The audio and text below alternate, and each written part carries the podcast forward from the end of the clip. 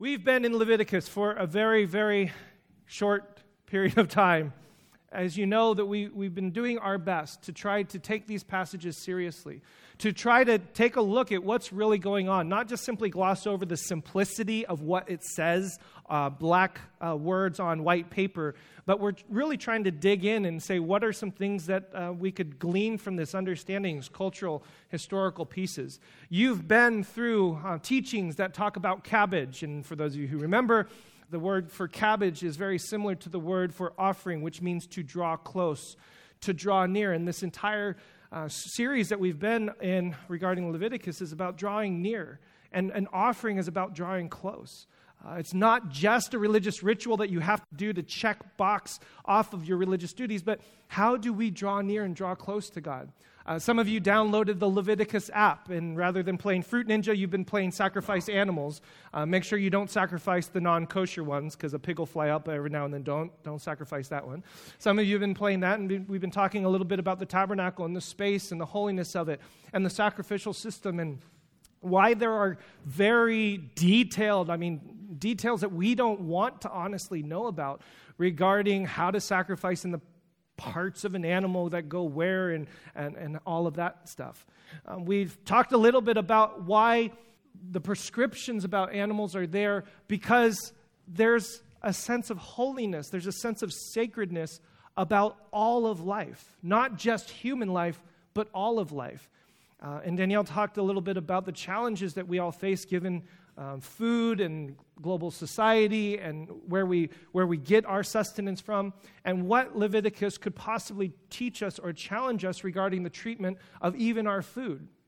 Uh, we've talked a little bit about ethics and sacrifice and about how you know these rituals these traditions that many of us have inherited that we read that many people still practice today are also deeply tied to ethics and how we behave and how what kind of morals are actually lived out in business, in pleasure, in relationships, in commerce, um, for national, international relationships, all of those different types of things. And recognizing that if we live in a globalized society where our neighbor, that phrase neighbor, has now been expanded to mean not just the person that's actually living next door to me, not just the person that lives in my city, but now that's the person that lives anywhere in the world. Um, this Leviticus story, these Leviticus um, commandments and stipulations have deep implications for how we are to live. We talked about how making amends and feeling remorse and feeling sorry for the things that you have done is actually deeply intertwined with the sacrificial system in making amends with God. And how can you even pretend to make amends with God if you don't even feel something for how your sin or your shortcoming has possibly hurt your brother or your sister? And about how this relationship here is actually primary before you even go and sacrifice to the Lord. We talked about sacred spaces, profane spaces, and sacred spaces, where it's not necessarily that there's something wrong, it's just that there are certain places where certain activities, certain behaviors belong. We talked a little bit in Leviticus chapter 19 about the beautiful world that Leviticus is actually um, charting out for us when a foreigner resides among you in your land, do not mistreat them. The foreigner residing among you must be treated as your native born. Love them as you love yourself. And you start to see this beautiful reciprocal love that God is calling us to, even in the midst of the rituals and the practices and the animals. All of that is pointing to something bigger and deeper about how we are to live in the world. We are to be reminded of all of those provisions and all those commandments through a calendar. And Danielle talks about saving this particular date. And when this date comes, when the Sabbath comes, when the feast of Passover comes, which we just celebrated uh, last night with our church, when all of those things comes, all of those symbols and rituals remind us of all of those stipulations, all those decrees, all those laws, all those guidelines. And we're reminded once again of the goodness of God in this world and the goodness that we are now called to as a result of celebrating. And last week, uh, we talked a little bit about the year of Jubilee and setting everything free, setting the land free setting prisoners free. And again, prisoners aren't those people that have done evil things, Prisoners are those people that have, out of a circumstance, out of situation, found themselves indebted to somebody else as a slave because you just simply didn't have the economic means. by which to live. And we talked a little bit about how we can live debt free. And we can look forward to the year of Jubilee. We can look forward to that time when all of our debts go free. We get to return back home. We get to return back to our family. We get to return back to normalcy.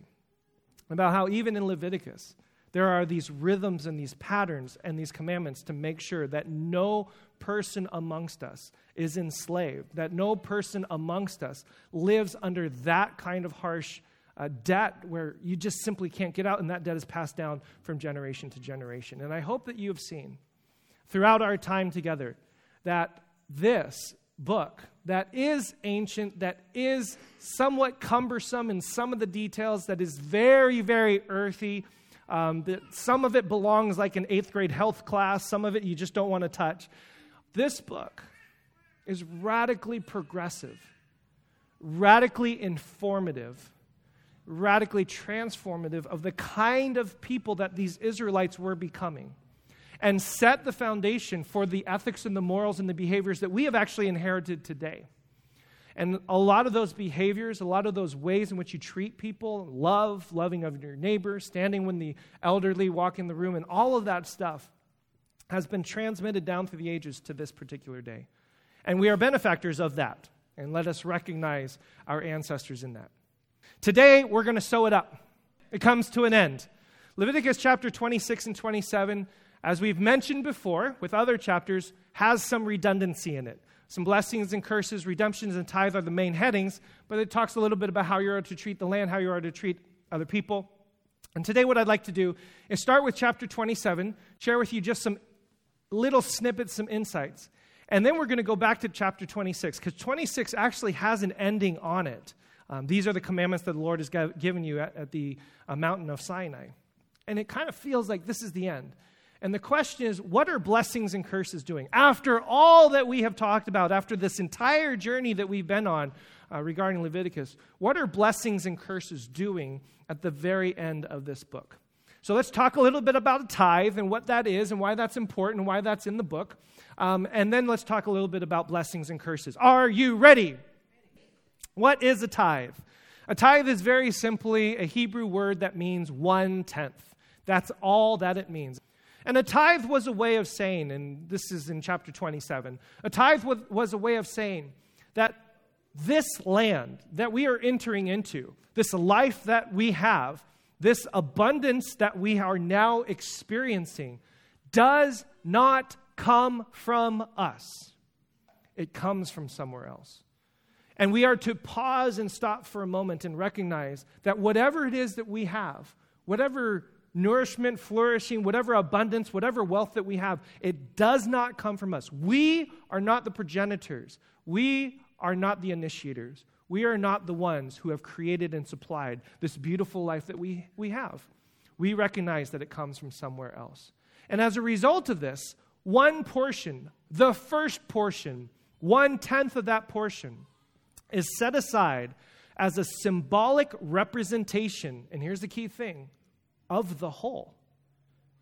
Uh, this kind of concept has been passed down to us in a very legalistic fashion, a very legalistic manner, and to say, okay, you got to set aside a tenth of your income. And in Christian circles, for some of you are familiar with this, there's like one huge debate as to whether or not it's like a tenth of your gross salary versus a tenth of your net salary versus a tenth of your allowance versus a tenth of your car. I mean, there's all sorts of different debates. And it's been brought down to us, uh, once again, kind of like we, we have inherited a lot of other things, as a legalistic Excel spreadsheet accounting way of making sure that you've done your religious duty.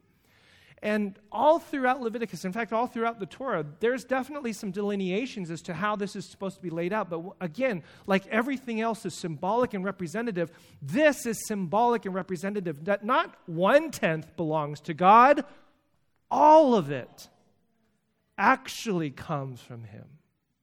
It is very clear throughout the entire teaching of the, the Genesis, Leviticus, all of that, it's very clear that nothing of what you have came from you. You don't own anything. Doesn't that make you feel good about all those papers that you just signed? you don't own anything. And so, giving or setting aside a tenth of your income is not a way of checking off a religious duty. It is a way of setting your heart symbolically and ritually in by saying, I recognize two main things. I recognize that God has been phenomenally generous to us. And I will tell you frequently, and I just in my own life, there are moments where I go, I ain't giving anything. And in those moments throughout my personal faith walk, I recognize that that attitude for me has come out of a place that I feel as if somehow I've been gypped or somehow I deserve. It comes out of a really ugly part of my spirit. And the moments where I've been most generous have come out of a place where, like, oh my goodness, I cannot believe how generous someone has been to me. I cannot believe how generous God has been to me. I cannot believe how generous my family, my community has been to me. And that's when my heart is so filled with gratitude. I am absolutely thrilled to give, which is why we call our offering boxes here joy boxes, because we recognize how good God has been. So, for those of us who have been stuck or maybe oppressed, or maybe even condemned because you gave a tenth of your net income and not of your gross income. How dare you? What kind of a Christian are you?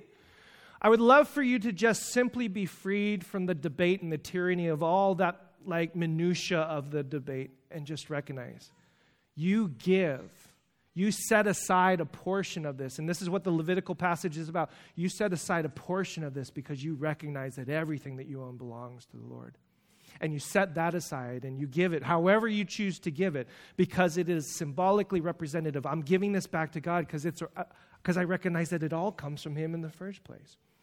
And then, second, uh, so in addition to recognizing God's generosity, it's a recognition that we need the discipline of being thankful all the time. We need the discipline of being thankful all the time. By the way, as a result of that phrase, discipline, thankfulness is not just an attitude that comes and happens upon us. Gratitude and thankfulness is a discipline that you practice, that you put into place to say, even though I may be feeling slighted right now, even though I might be feeling people have been stingy with me, even though I might be feeling as if I'm really suffering under the circumstances, I'm going to choose I'm going to choose to be thankful, choose to be, uh, have gratitude in my heart. It is a discipline. So Leviticus ends with that. And I think that's a very appropriate way for a book like Leviticus, Leviticus, to end.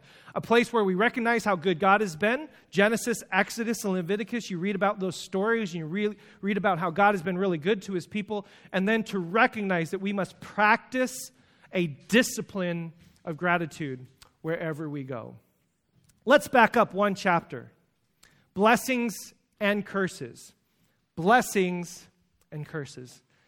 Now, I will be honest with you. When I read over this passage to um, not only prepare, but just to soak in it myself, there are some moments where I see that if you don't do this, I'm going to curse you. And this is really the image that comes to mind. God is up there thunderbolt in hand, cocked and ready to go, just waiting to catch you at just the right moment when you're not doing the right thing that you're supposed to be doing to smite you. And then after he smites you, he's like, yes, got him. And I have a feeling that many of us throughout, at one particular point in our lives, have felt that God is just waiting for me to screw up, to mess up. God is just through his binoculars, through his telescope, through whatever, just waiting. And he gets so much delight out of seeing me screw up. It makes sense. We have this phrase, if. I hate that word. Makes me want to argue with God. Well, then doesn't that make your love not unconditional? If. And it's reasonable, it's understandable why we would draw a conclusion that if you don't do this, well, then I ain't walking with you, or you're going to have these curses. You're going to have, and there's all sorts of different problems in there, such as animals and you know the swords of the enemies, and your crops are you're going to fail. You know all of these kinds of things. Leviticus like Exodus, like Genesis, is written in the context of a much larger, much grander story. And what I'd like to do with you uh, in the short period that we have is try to point out one thing that's going on in chapter 26 that might help to pull us back from the minutia, from the details of, well, if you do this, then that's going to happen. If you do this, it's going to happen. If you do this, pull us back and take a look at maybe what the writer is doing is setting us up. Um, and like I heard one rabbi say, giving us a little wink, a little nod, and saying, okay, there's these things that I got to tell you about, but I'm going to tell you about it in such a way as I want you to remember something long, long time ago, back in a place where I put you. That was beautiful. That was lovely. That was where you and I were so intimate and close. And we got to live in a place called delight, pleasure, joyfulness, in a place called Eden.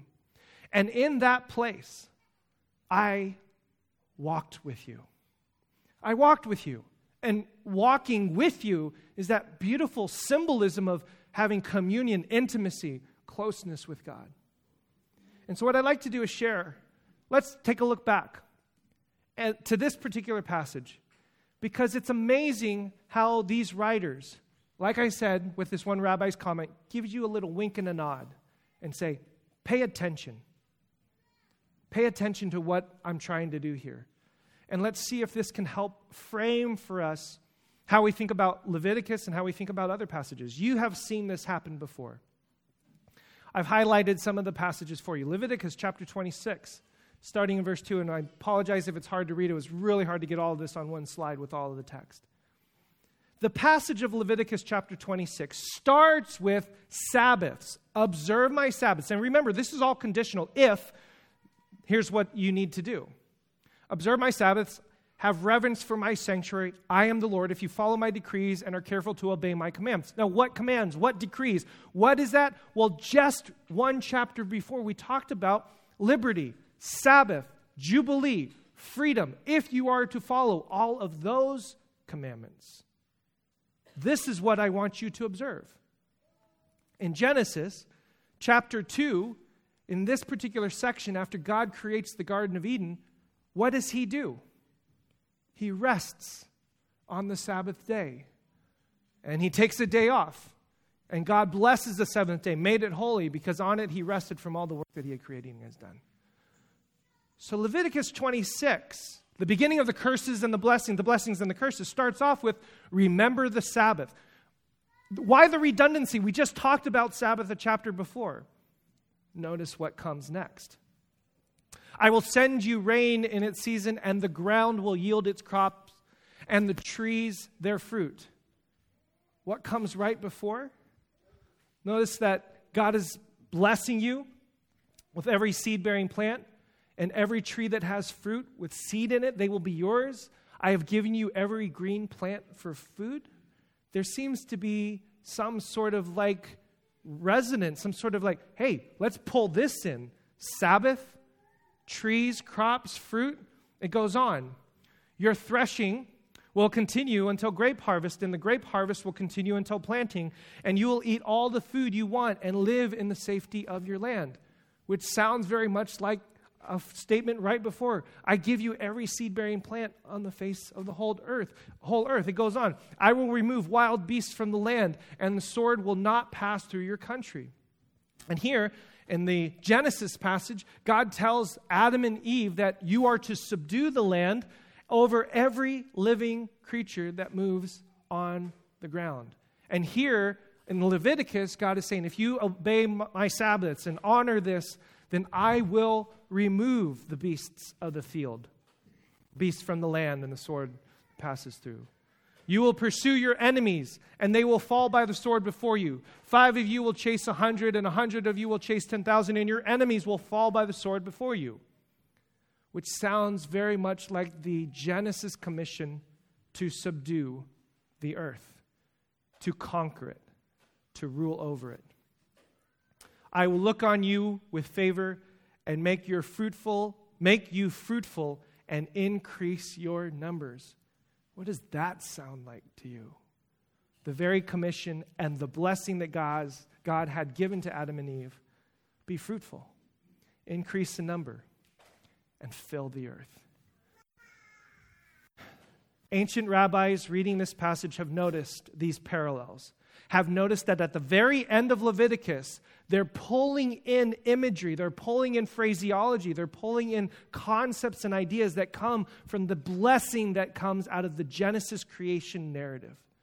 And while we might read Leviticus as another list of blessings and curses and things you have to do, subtly, subversively in this text, this, these authors are saying, wait a second, by obeying, by honoring the Sabbath, by paying attention to the way that God has behaved in this world, and by you also behaving in this world, not only will all of these lists of things will happen, but by that list of things that will happen, you will also be able to recreate the beautiful Eden experience right here, right now, in this land.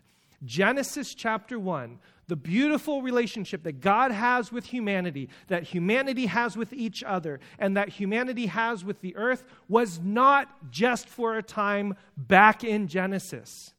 Once again, as we've seen before, Leviticus ends with if you do these things, if you do these things, the very experience that you saw back in Genesis can also happen right here, right now, with you. And this is right before Israel is heading into the promised land. You get to take Eden with you. Take it with you. Uh, I'll have uh, two orders of Eden to go, please. You get to take Eden with you. So, in accordance with covenantal language, as we've talked about before, maybe we should be reading this passage not thunderbolt in hand. If you do these things, then I'm, mm, blessings, curses coming your way. Maybe we should be reading these passages as, please, do these things. Behave like me. Follow after all that I have given you. And the very covenant of fruitfulness and blessing and delight and joy that you had in Eden will also be had right here, right now. Don't forget the story. Because if you forget the Genesis narrative, if you forget how God placed you in that garden, if you forgot, if you forget that time where I walked with you, then all of these new commandments, all these new stipulations, all of this new context by which I'm giving you laws and decrees will be completely lost and it will be distilled down and stripped away from all of its beauty and just be a simple religious list of duties and things that you're supposed to do. Don't forget this story. Don't forget Genesis. Don't forget Eden. And if you can do that, if you cannot forget the history that you and I share, then I will walk with you. Where did God first walk? In Eden. In Eden, just back then, I've heard Christians say and other people who study the Bible say, geez, well, way back then, you know, God was just walking with Adam and Eve. It must have been nice to have God right there. The promise here is God will walk with you just like he walked in Eden. To be that close, to be that present, to be that intimate with you right here, right now. So there's two ways I would love for us to end and to close Leviticus, as well as this will be a lesson that we'll carry with us for a while. The first is through history. To recognize that these Israelites, as we have gone through Leviticus and Genesis and Exodus as well, they bring with them a history. They bring with them a context. They bring with them geography, uh, politics, economics, and there's a lot of things within that that we must uh, that we must understand in order to discern what are the lessons and the points that are going on there. But the other piece of it is this Leviticus, like every other passage, comes within the context of a story.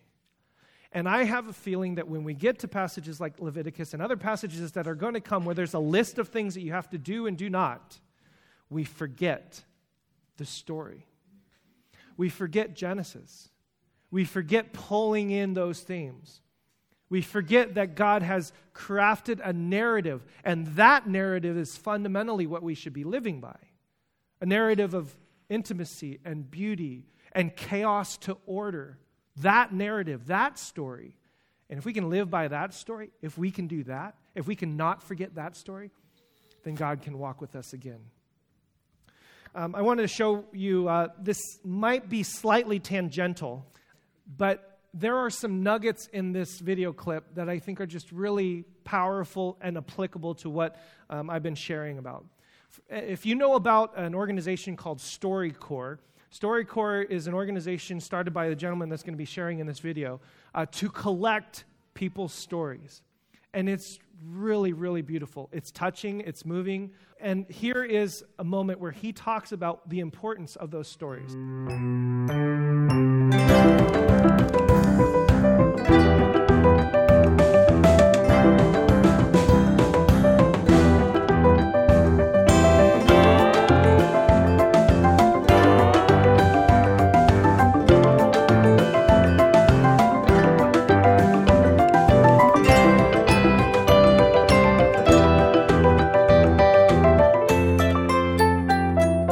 Start by asking you one of the questions on my list, right? Anything you want. Okay. So, what were you like as a kid? I was pretty weird. I didn't want to do anything but watch TV. And I spent a lot of time by myself. But I always liked talking to older people, like the waitress at the luncheonette near my house or my grandparents. I remember when I was just a few years older than you, your great grandpa Abe and your great grandma Rose and her sisters came over to our apartment for Thanksgiving. After dinner, I found this tape recorder lying around, and somehow I got the idea to interview them. I didn't have a clue what I was doing, but I recorded their voices and stories, and I saw how much they loved being listened to. A few years later, your great grandpa and your great grandma and all her sisters passed away. But I remembered I'd made that tape, so I went looking for it, but I couldn't find it. Even now, when I go to your grandma's house, I go looking for that tape, just hoping it's going to turn up. I don't get it. Why do you keep looking for it? Because it would make me so happy to hear those voices again, and I'd love to play that tape for you. You know, doing that recording really taught me something. You can find the most amazing stories from regular people. All you have to do is ask them about their lives and listen. Really? That's it? Yeah, it's simple. We can learn so much about the people all around us, even about the people we already know, just by taking the time to have a conversation. And if you pay just a little attention, you'll find wisdom and poetry in their words. Do people really want you to ask about their lives? Yeah, they do. Most people love to be listened to because it tells them how much their lives matter. All you need to ask are questions like who is the most important person in your life? Or what are you proudest of? Really, listening closely is simple. When you're curious, treat people with respect, and have just a little courage to ask the important questions, great things are going to happen.